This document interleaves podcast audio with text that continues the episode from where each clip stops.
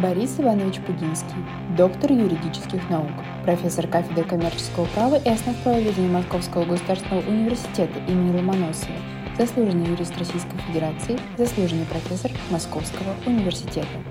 В 1965 году с отличием закончил юридический факультет МГУ имени Ломоносова. С 1968 по 1992 год работал в государственном арбитраже РСФСР, пройдя путь от государственного арбитра до заместителя главного государственного арбитра РСФСР. В 1974 году защитил диссертацию на соискание ученой степени кандидата юридических наук по теме «Договор поставки и хозрасчетные интересы его участников». В 1985 году защитил диссертацию на соискание ученой степени доктора юридических наук по теме «Основные проблемы теории гражданско-правовых средств». С 1992 по 2013 год возглавлял созданную им кафедру коммерческого права и основ правоведения на юридическом факультете МГУ имени Ломоносова и нынешний научный руководитель кафедры. Имеет медали за доблестный труд и ветеран труда. Почетная грамота Совета Федерации Государственной Думы Федерального Собрания Российской Федерации.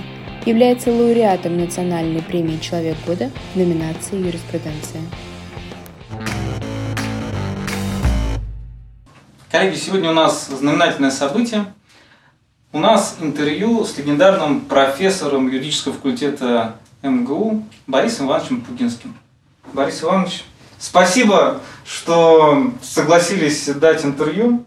А, поздравляем вас с 80-летием, с юбилеем, потому что совсем недавно а, было это событие.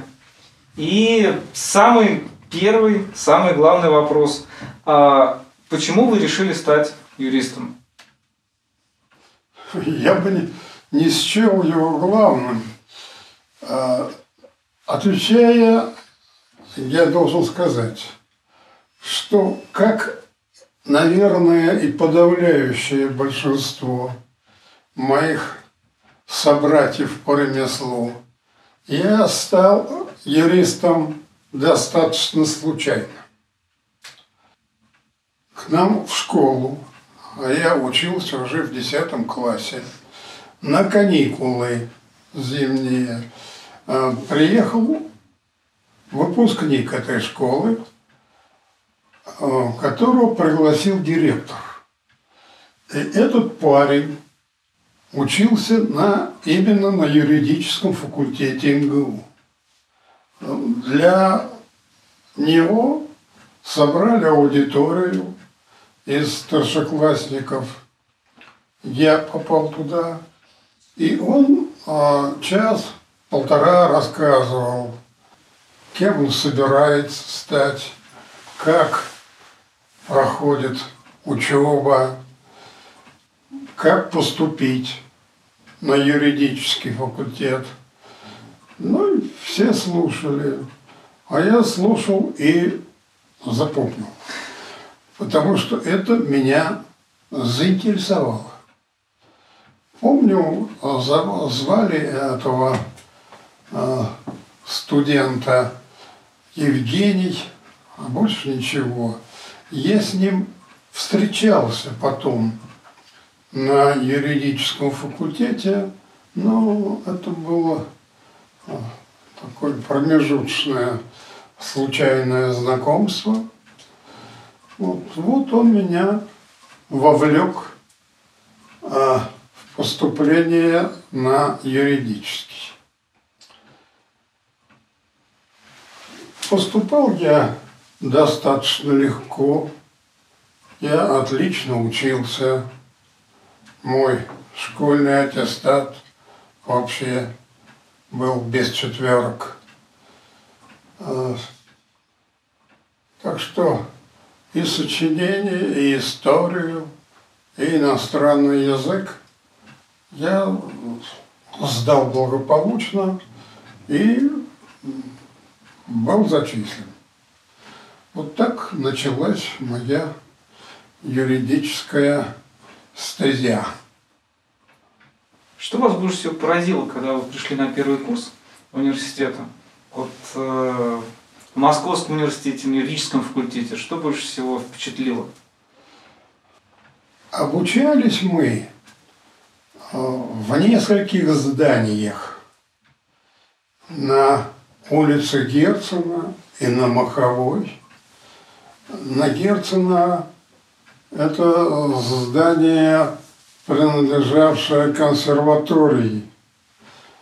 Его нас, слава богу, отобрали. А потом, после нескольких десятилетий эксплуатации юристами, но э, мы занимались, слушали лекции в большом зале. Там был балкон э, для слушателей, но нас туда не пускали, было рискованно. А, а, а здание мы потом, окончив факультет, собирались раз в пять лет и однажды решили поехать посмотреть, где мы учились. Увидели это здание, отремонтированное, отреставрированное, а, красивое. Там на сцене все время стоял концертный рояль. И э, тот, кто из студентов мог бренчать, а в перерывах обычно что-то там наигрывал. Для семинарских занятий комнаты были маленькие-маленькие. Мы там набивались и сидели вплотную. Так что осталось интересное впечатление тесноты, уюта, какой-то старины ветхозаветной. Ну, потом э, факультет получил комфортное, более комфортное помещение – был построен первый гуманитарный корпус на Ленинских горах. И там седьмой и восьмой этажи отданы юристам, а первый э, этаж э, предназначался для э, лекций, больших лекций. Третья поточная аудитория, пятая поточная аудитория. Вот там проходили занятия. Это уже было через несколько лет, когда я закончил факультет и сам понемногу стал преподавать. Хорошо. Мы об этом еще поговорим. Поговорим. А, кто из преподавателей на вас произвел самое сильное впечатление? Там были а, действительно легендарные преподаватели. Петр Николаевич Галанза. Он читал нам историю государства и права. Имел классическое образование, знал несколько языков и спокойно а, на экзаменах ему давали несколько иностранных газет, и он их листал. А студент тем временем что-то лопотал, а, что помнил из истории. А, Мишин Август Алексеевич, это тоже великолепный преподаватель. Он читал лекции без каких-то конспектов, бумажек – заложив руку в карман. Остроумный человек, перебежавший информацию а, с различными байками по, по теме. Он был общим, общим любимцем. Прекрасно преподавал логику Старченко. Он обучал несколько поколений юристов и остался у всех в памяти. Конечно, были некоторые другие преподаватели, хотя должен сказать, что немало было таких, которые нагоняли скуку смертную на студента. Ничего тут, к сожалению, не поделаешь. Но держали их за былые заслуги. Кто-то там начинал жизнь в Верховном суде после революции, кто-то в органах ЧК э, участвовал в суде и расстреле Колчака. Ну, как такого э, подвинешь? А то, что он читал по старым бумажкам. И это запоминать было и нудно, и скучно. Ну что тут поделаешь? Э, наверное, во все времена такое случается. И сохраняются такие реликты среди преподавателей. Но в памяти остаются, конечно, звезды. А, яркие люди,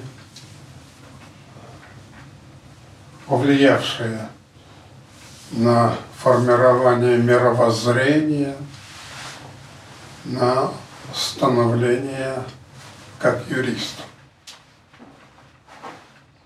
Целом на учебу обижаться я не могу. Многое зависело и от студента. Тот, кто хотел, как говорят, выучиться, те занимались, шли в читальню, в Ленинскую библиотеку, и дополняли то, что получено на лекциях, литературой. В целом учеба была интересной. Я не знаю, насколько интересна учеба нынешним студентам. Я кого-то надо схватить, вот и ну, допросить тщательно, поговорить по душам. Нравится, что не нравится, почему не нравится, что улучшить, что давать дополнительно.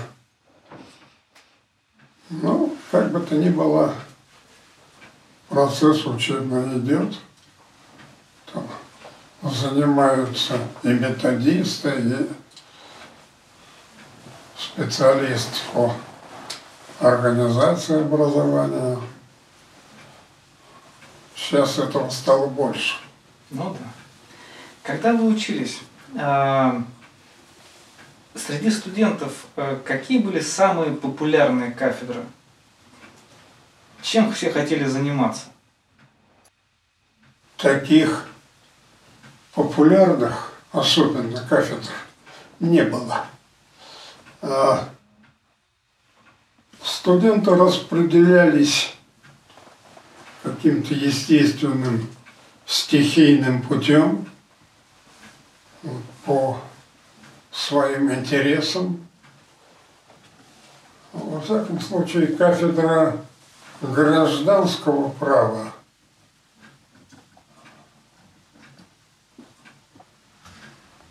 достаточно э, важная и популярная, в те годы не пользовалась приоритетом, на нее не рвались студенты. Так. Криминалистика, уголовный процесс, трудовое право. Ну вот эти кафедры вспоминаются как как-то привлекавшие студентов. Ни о каком предпринимательском праве, ни тем паче о коммерческом, тогда не было и речи, да и быть не могло, к сожалению. Сейчас ситуация совершенно иная. Студенту есть что выбрать, и они уже с первого курса нацеливаются на то, что им кажется полезным, необходимым, важным для карьеры, для личного процветания. Ну и слава Богу. Что или кто повлиял на ваш личный выбор? На мой личный выбор повлиял Грибанов Вениамин Петрович, заведующий кафедрой гражданского права. Это фронтовик, инвалид войны, талантливый, интересный юрист. Он э, популяризировал гражданское право, он привлекал к нему э,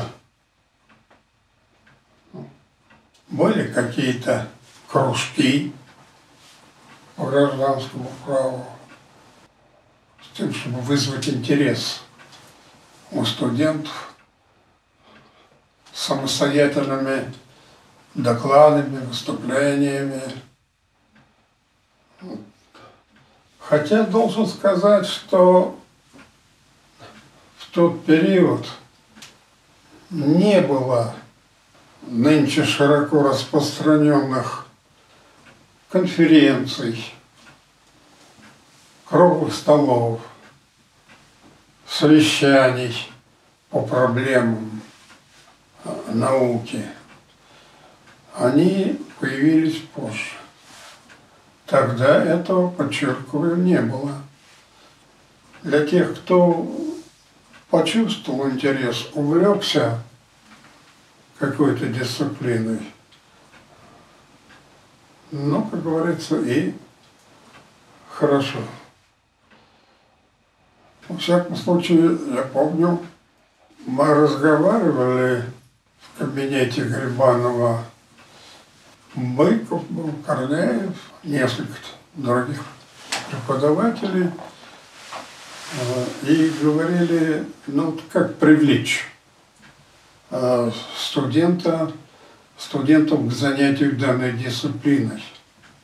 Быков что-то предложил, Грибанов – Э, отшутился. Я потом спросил, то ли, да неужели так?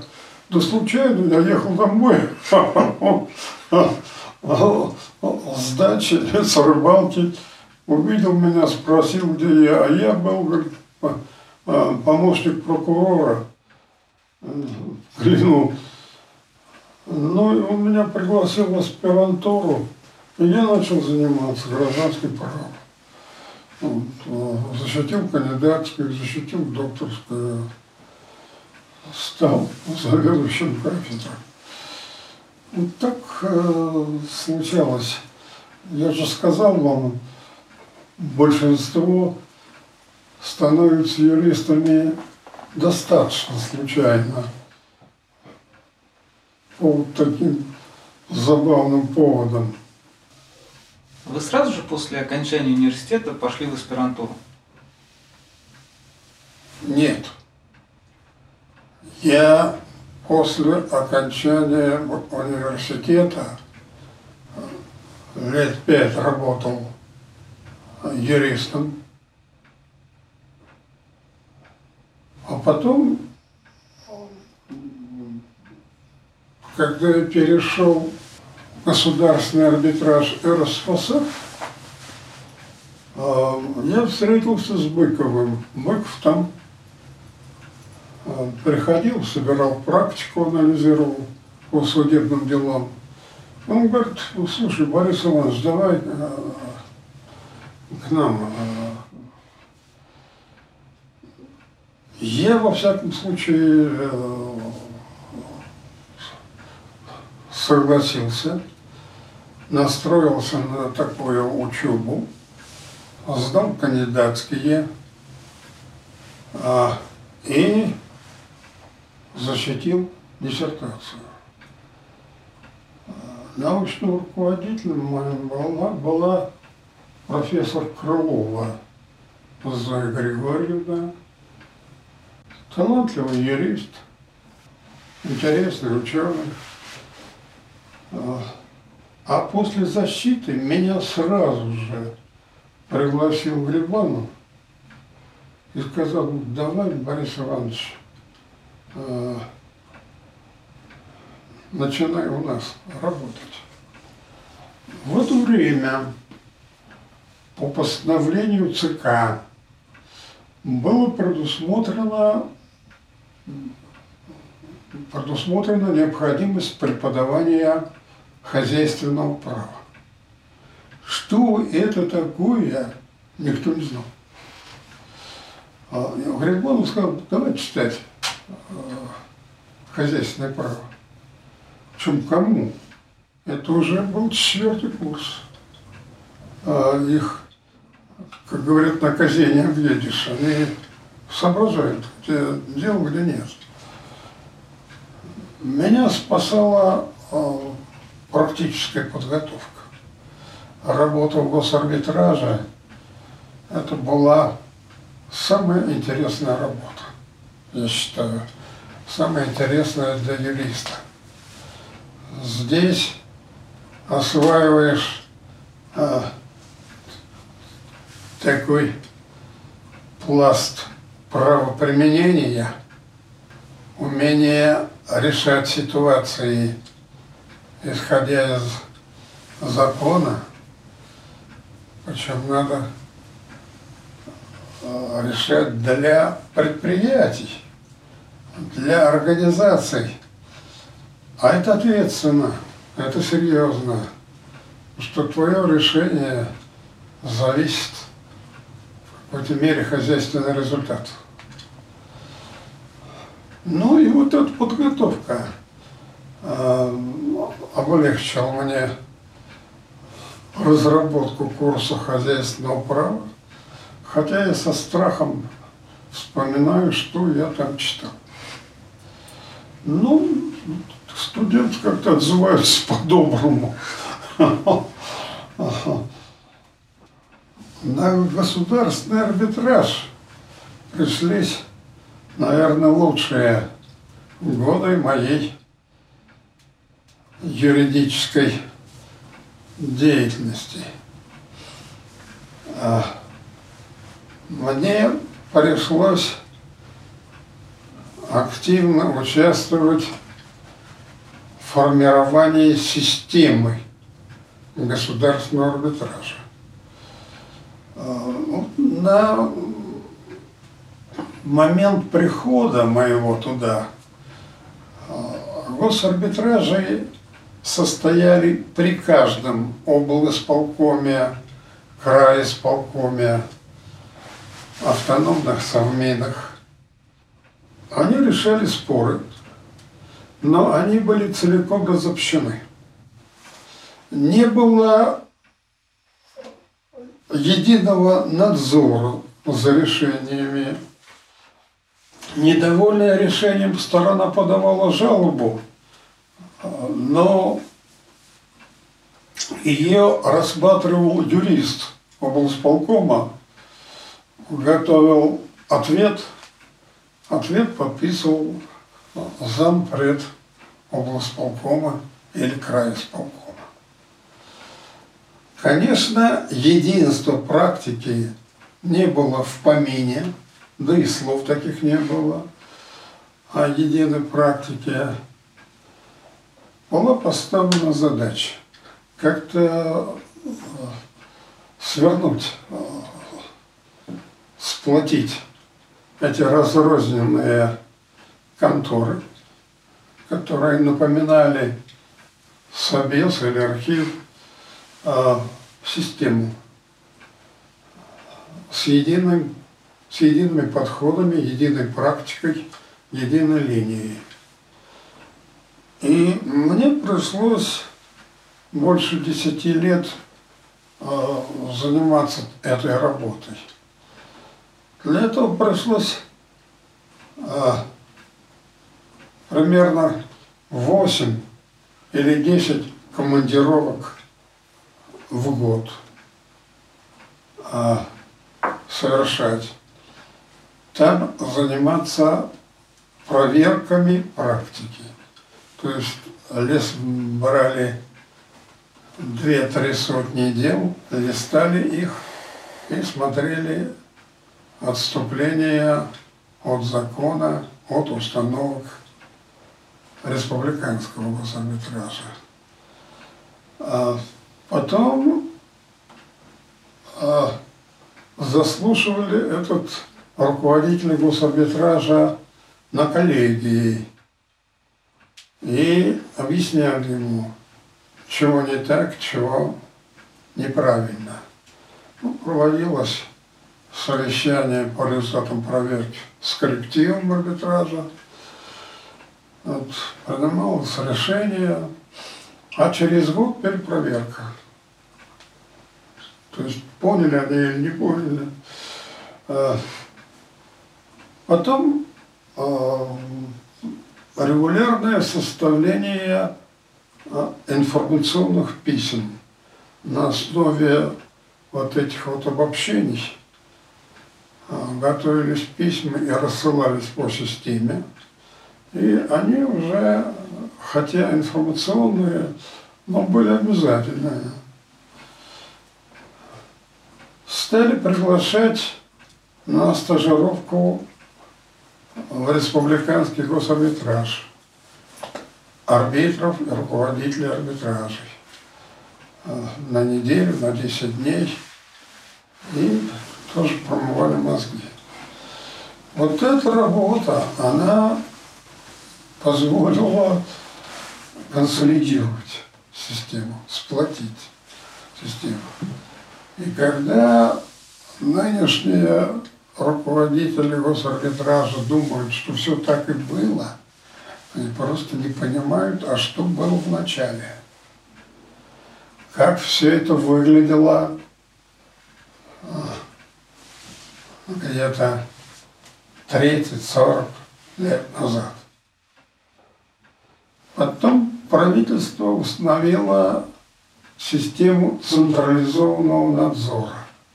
И жалобы на решение арбитража стал рассматривать не исполком там, а российский госарбитраж. Мне пришлось заниматься этим также делом. Вот, у нас было четыре заместителя главного арбитра – были распределены зоны госарбитража. И велась а, такая работа. Ну, я счастлив, конечно, что мне а, пришлось поработать в госарбитраже. Я убежден, что более интересной работы для юриста быть не может просто не существует. Вот. Сейчас это величественное здание. Сейчас госарбитраж России стал частью Верховного суда. Вот.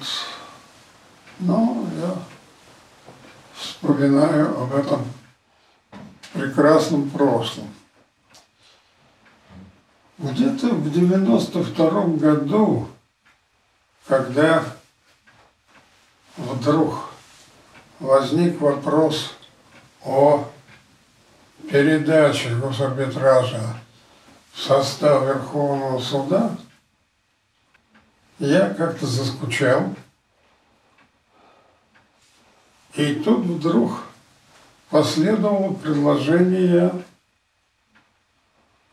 от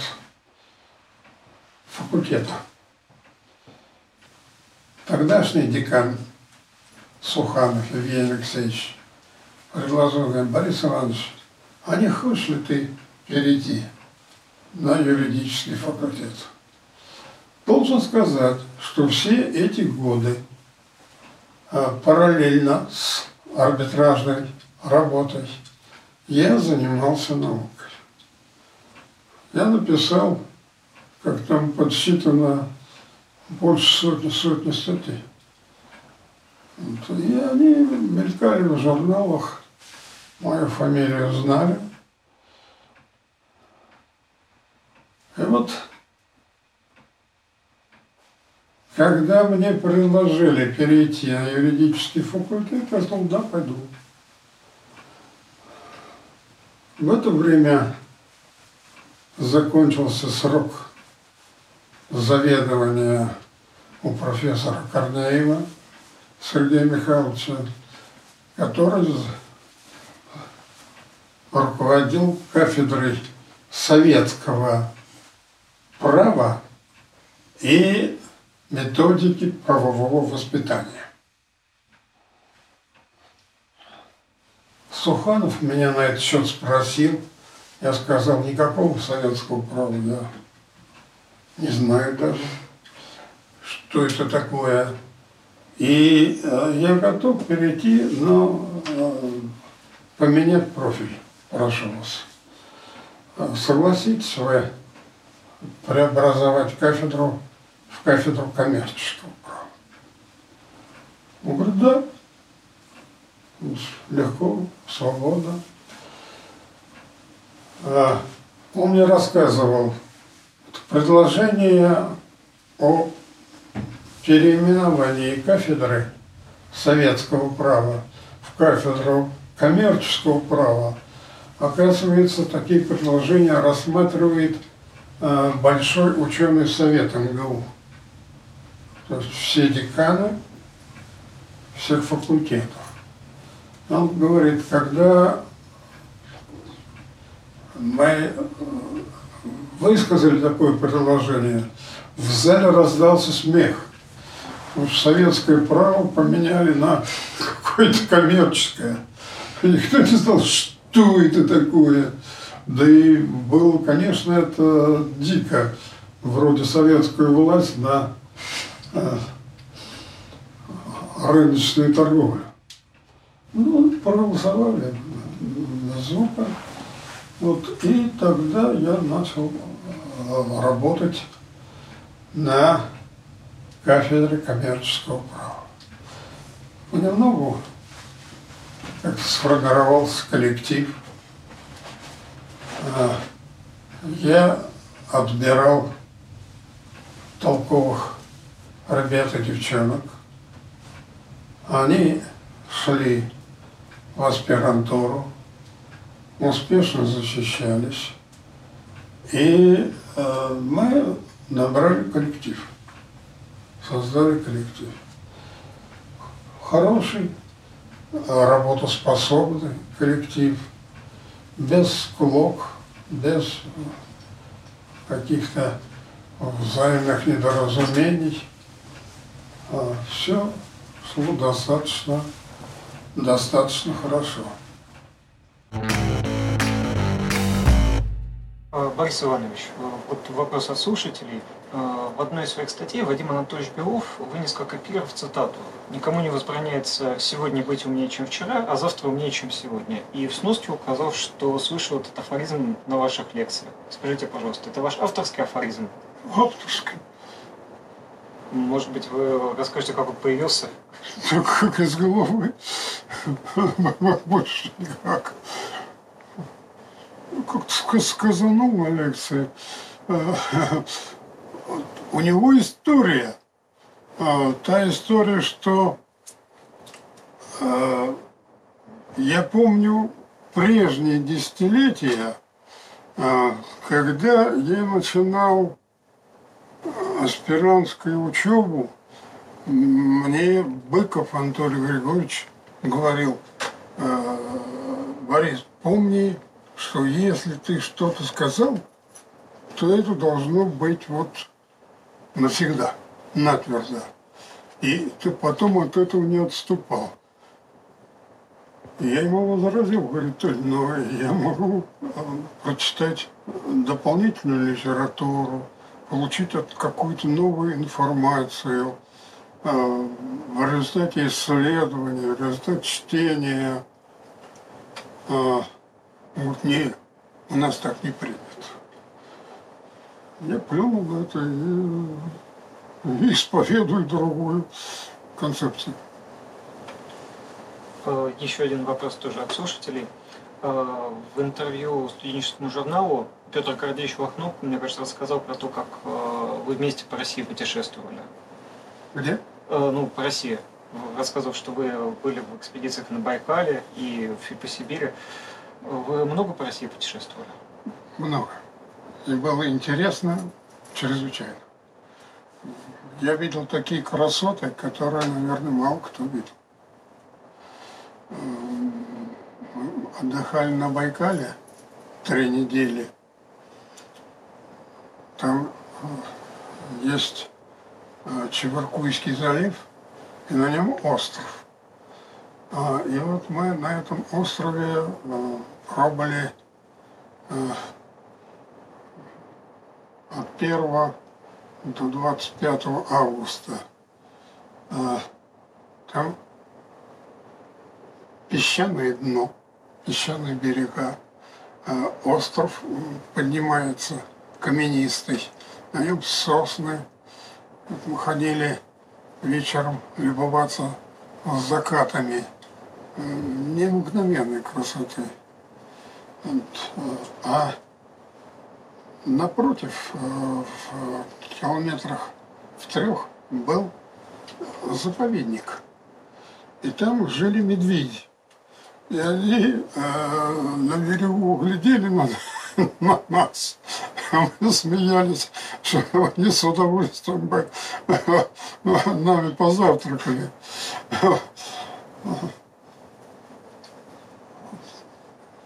Ели там омуля, налеева. Я не думаю, чтобы кто-либо э, так э, мог провести отдых. У нас на катере довезли до этого острова, высадили палатку, котлы, топоры. А, а потом через три недели пришли за нами а, и отправили на тот берег Байкала а, в Листвянку. Там нас транспорт ждал поплыли. Были такие путешествия. Можно рассказать о путешествиях э, по Алтайскому краю. Это тоже, Господи, у нас население наше э, российское, несчастное, э, ездит куда-то по папуасским странам, не знают красот своей земли. А там так красиво, что а, снится до сих пор. Путешествую. Так и передайте своим читателям.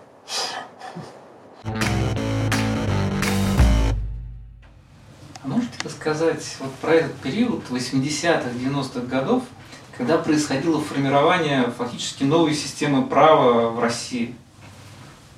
Да. Как это, раз активно принимали в этом участие. Конечно. Это было формирование новой системы права. Фактически оно началось в 70-х годах, когда группа, составленная э, административным отделом ЦК КПСС, и меня туда включили, готовила документы об улучшении правовой работы в народном хозяйстве. Э, подготовили общее положение о юридическом отделе юрисконсульте. Подготовили группу постановлений ЦК и Совета Министров об улучшении правовой работы. Но с этими документами о правовой работе вышел вот какой чисто российский совковый анекдот. А, вся масса юристов, а, ученых была вышкалена на классическом гражданском праве. И хотя ЦК, ну высший орган, куда надо, чего еще, а, принимал постановление ЦК и а, Верховный Совет. Они словно не замечали этого, словно не существовало никакой правовой работы, никаких положений в юридическом отделе, а, никаких документов по этому вопросу. А, на всех факультетах по-прежнему долбили вот эта вот классическая норма, юридический факт э, правоотношения. И в упор не видели, не желали видеть. Э, я мог бы рассказать э, анекдотические случаи по этому поводу, но чтобы э, вся масса научных работников плевать хотела на э, решение о правовой работе и продолжала э, долбить вот эту мертвечину, это, к сожалению, прошло мимо, мимо всего общества. Мне однажды э, позвонил э, замминистра юстиции Самощенко, умный человек, говорит, Борис Иванович, вот у нас, это был уже 82 год, вот у нас на ученом совете во вне СЗ э, решили рассмотреть вопрос о понятии правовой работы. Я говорю, ты, говорит, творческий человек, я тебя приглашаю. Я говорю, приеду с удовольствием. Приехал я туда, вот в зал ученого совета прошел, вместе с Ветрянским, сели в уголочке, ну и слушаем, выступают эти члены ученого совета. Выступает один и говорит, к сожалению, но меня заинтересовало, а на Министерство юстиции было возложено методическое руководство правовой работы в стране. Это была первая задача Минюста. И вот они 12 лет руководят правовой работой, и на 12 год решили выяснить, а что это такое? Конечно, а, чертовщина, по-другому не скажешь. Мистика какая-то. Выступает один и говорит, вот пока юридическая наука очень слаба, и она не может выработать понятие правовой работы. Второй говорит, а чего тут мы будем э, рассуждать? Надо издать закон и там написать, а что такое правовая работа? Я смотрю на Самощенко, он сидит багровый от злости. Думаю, ну что сказать мне, что ли, что написано это, что такое правовая работа. Просто вы не читаете, мерзавцы. А, Братч выступает, многолетний директор, и говорит, да нет никакой правовой работы, есть законы и есть исполнение, то есть законность. Вот так вот.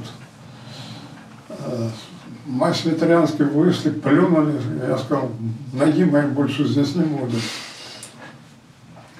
И вот так они 20 лет прожили, руководили правой работой и э, понятия не имели, а что это такое. Не, не, не издали ни книжечки, ни брошюрочки, ни э, какого-то регламента, разъяснения. Вот. Но, э, во всяком случае, э, поэтому э, и предложили обучать хозяйственному праву. Я тут тянул, конечно, эту линию на правовую, на правовую работу, рассказывал. Ну, было интересно. Правда, приходилось жить по принципу поп свое, черт свое. Они э, классическая э, классический позитивизм гонят, я рассказываю о правовой работе. Вот. Но, во всяком случае, э, я этой затеи не бросил. А, и издал книжечку, учебничек, а, попросил ученый совет разрешить читать дисциплину правовая работа. И на факультете читается эта дисциплина правовая работа. Там, конечно, одно из узловых мест принадлежит применению правовых средств. И меня э, обо мне пишут вот в той книжке, которую листает молодой человек, э, что главное в моих трудах это разработка э, концепции правовых средств. Но на самом деле я подготовил и вторую дисциплину – коммерческое право. Я считаю ее одной из ведущих для формирования из вот этих поступающих личинок, формирования из них юристов, выработки юриди... становления юридического мышления – Таким образом преподаются две дисциплины, разработанные лично мною и э, подхваченные кафедрой, воспринятые ею и также э, преподаваемые. Я считаю, что коммерческое право за 25 лет достаточно развелось. И оно, э, когда начинали мы в 90-м году, никто не знал, что это за таинственная, таинственная дисциплина, но лично я и члены кафедры понимают, что это одной из ведущих дисциплин на факультете, что коммерческое право обеспечило развитие России, что оно дает ежегодный прирост валового продукта. И э, дает больше, чем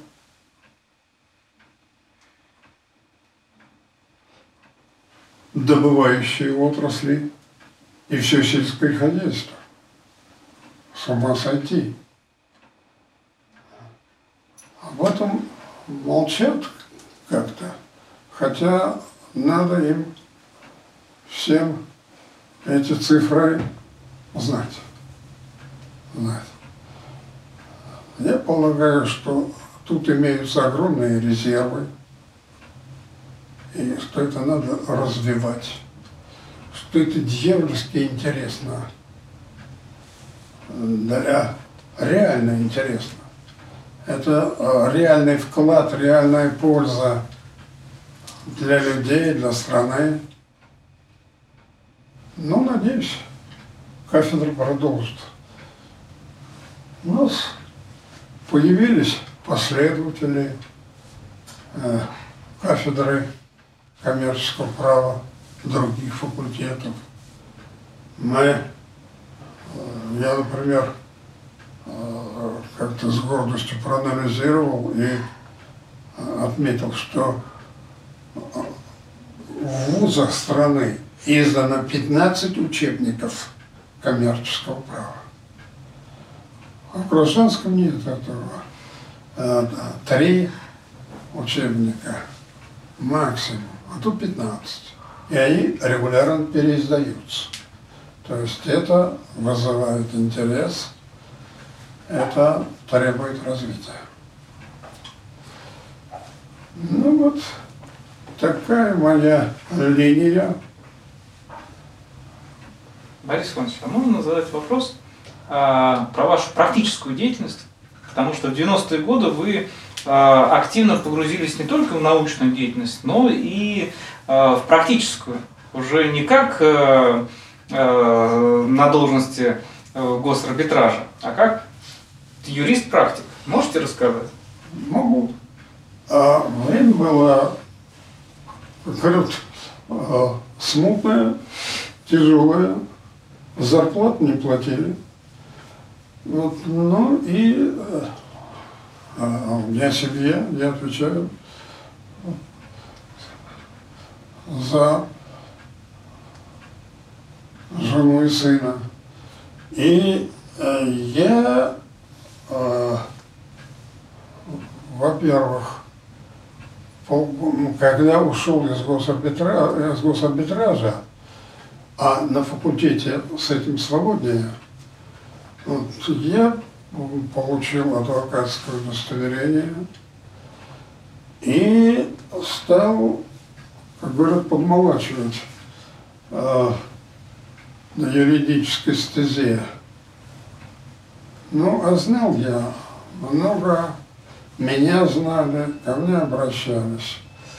Мне пришлось лет семь проработать в банках двух достаточно крупных банках руководителем юридической, не юридической службы, а вот э, э, советником по правовым вопросам. Но было так, что я приходил раз в неделю и на полдня. Он что? А к этому времени сгребали спорные вопросы. И я приходил и на меня набрасывались, и я должен был э, блиц-ответы давать. Причем э, самые сложные вопросы. Приходит главный бухгалтер банка, он никому другому не ходил, ко мне приходил, говорит, Борис Иванович, вот нам чек принесли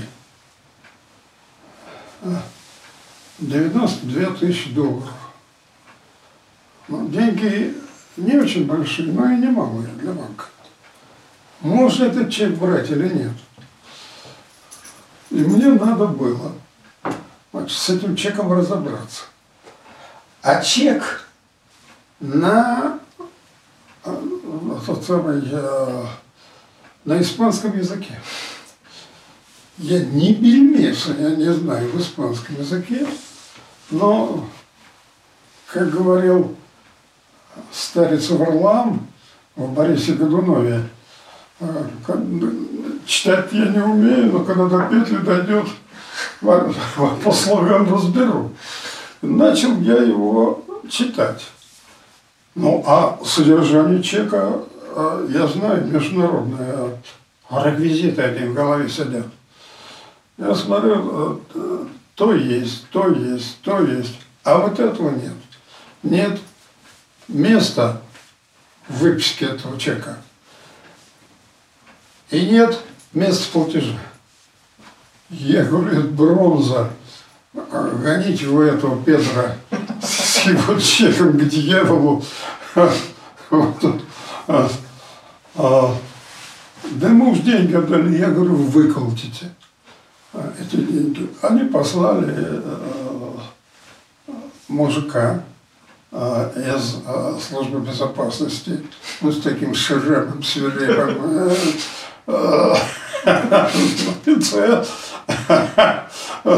как от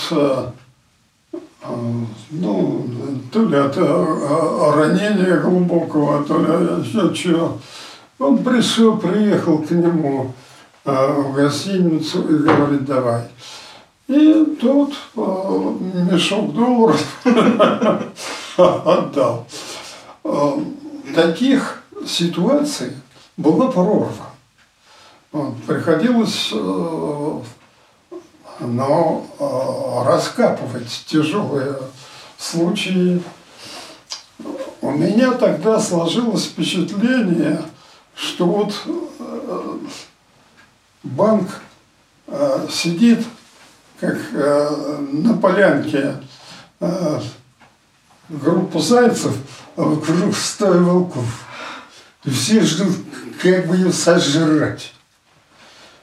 Каких только изобретений не было тогда.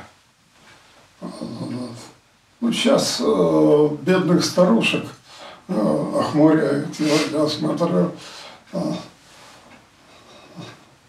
а тогда это были, конечно, действия против банков. И вот я проработал год Председатель говорит, слушай, с нас ни рубля не взыскали, Борис Иванович. Я говорю, а для чего у вас? Для того, чтобы ваши интересы защищать. Но, к сожалению, один банк распался, и меня взяли тут же в другой. Знали о, моих, о моей работе и пригласили, я работал. Но это было вот только на время, когда нужно было, э, и страна формировала рынок, и э, понемногу становилась рыночная экономика. Так я проработал э, лет семь или восемь на практической работе, а потом я бросил это, ну хватит. А вот многих интересует вопрос э, про адвокатское бюро ЕПАМ. Да. Э, это ваша э, фамилия там находится? Фамилия лично моя. И инициатор я. Но постепенно э, годика полтора я так э, э, заезжал и э, чего там делал.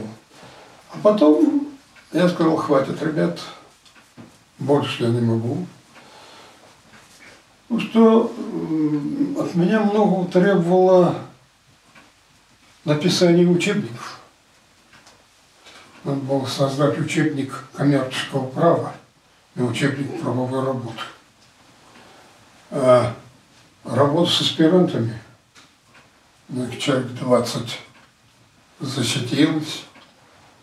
И а, я горжусь ими, толковые, думающие ребята и девчонки. Вот, а ЕПАМ работает, процветает. Вот сынуля мой, который я показывал, вот в этом домишке живет.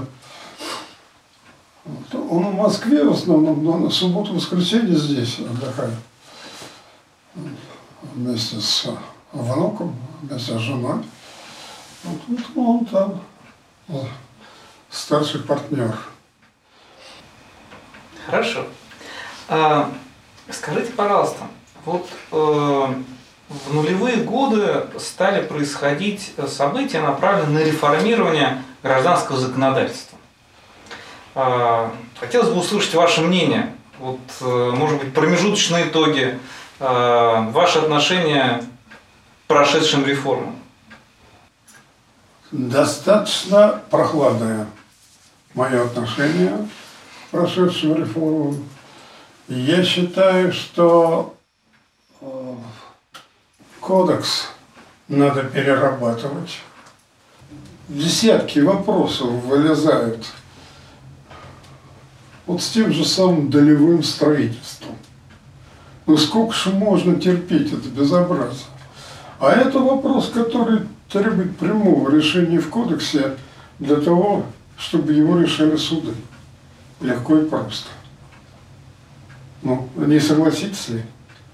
Я э, убежден, что таких вот э, ну, десяток общих проблем, э, которые э, мучают население, экономику, и которые не решаются. Меня не увлекает работа гражданским кодексом. Я считаю, что коммерческое может дать много больше. И постараюсь, чтобы оно давало. Тогда еще вопрос. А, в последнее время в России прошла очередная реформа уже третейских судов. И учитывая ваш колоссальный опыт э, в этой сфере, хотелось бы услышать ваше мнение по этому вопросу. Ну что реформы? Упразднили их, по сути. Третейские суды. А, хотя я полагаю, что это э, удобная форма, удобный инструмент – для разрешения э, конфликтов, споров. Ну, обходятся, обходятся. Время покажет. Борис Иванович, кого из ваших учеников вы могли бы выделить? То есть, конечно, множество, но вот кто, может быть, вам запомнился из теоретиков, кто впоследствии избрал для себя научную стезю, кто-то из практиков? Да я нечаянно вычитал в этой книжке, что пять женщин, докторов наук, это мои студентки.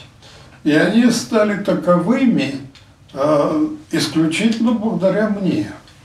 А, и говорят, благодаря тому, как вы нас учили, чему вы нас учили, вот мы стали э, э, известными людьми.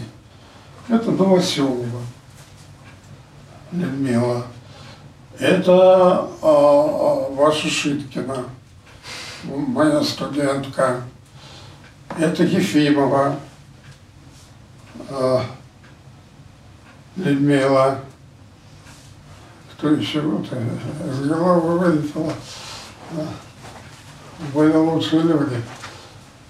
Вот, вот сидели, я, я вел семинары у них по гражданскому, я их заставлял разучивать какие-то положения, и все они пошли вот так.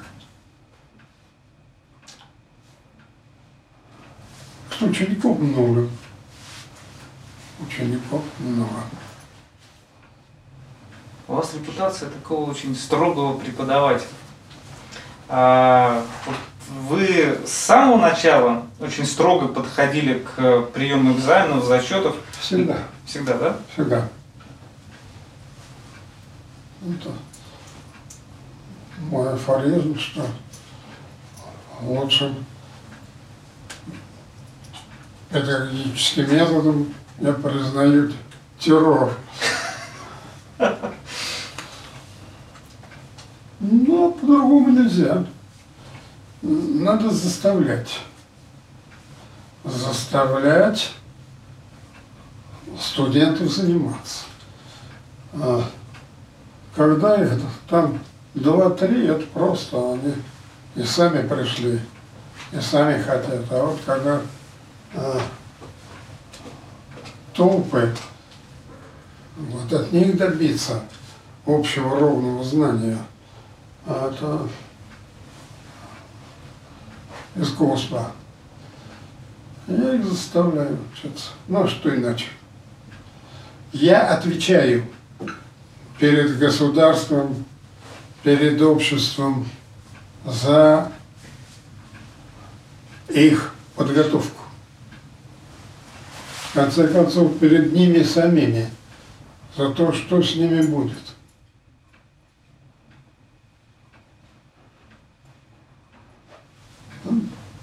Прямо говорю, что я вас мучаю, но я забочусь о вашей обеспеченной старости. Только в этих целях. Лично мне от вас ничего не нужно.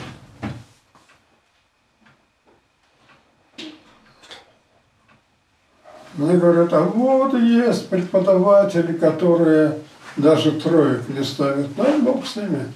У каждого своя система представления о ценностях. Я поставлен на данную должность для того, чтобы обучить, и я добиваюсь своего. Они учатся.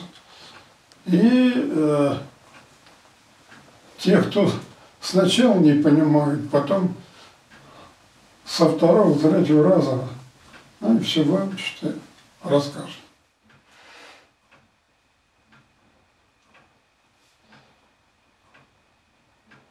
Потом встречаются на улице, кланяются в пояс, говорят, Борис Иванович, какое спасибо, что вы нас заставили заниматься. Я бы сам не стал. А вот благодаря вам я все, все выучил, до сих пор помню. Я говорю, ну, что и требовалось.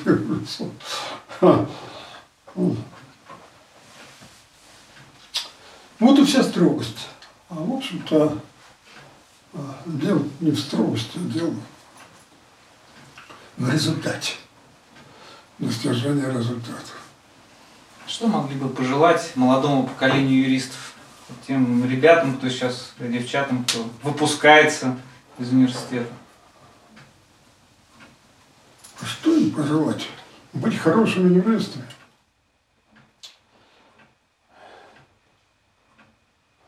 К сожалению, правоведение одна из самых отсталых областей знания. Она погрязла в догматике.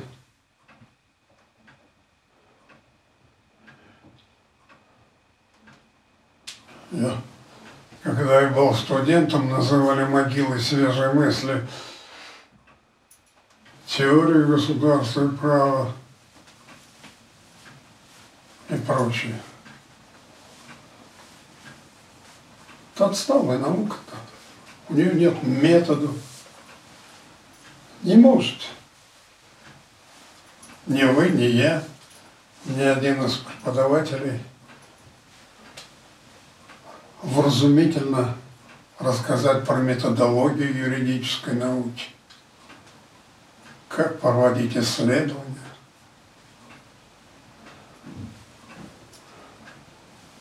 Тут еще многое предстоит сделать. Очень многое. Борис Иванович, большое спасибо за интервью. А, хотелось бы вам пожелать а, благодарных учеников и продолжения научных успехов. Спасибо, добрым словом. Спасибо. Подписывайтесь на наш канал и помните, что юристы тоже люди. Да, между прочим.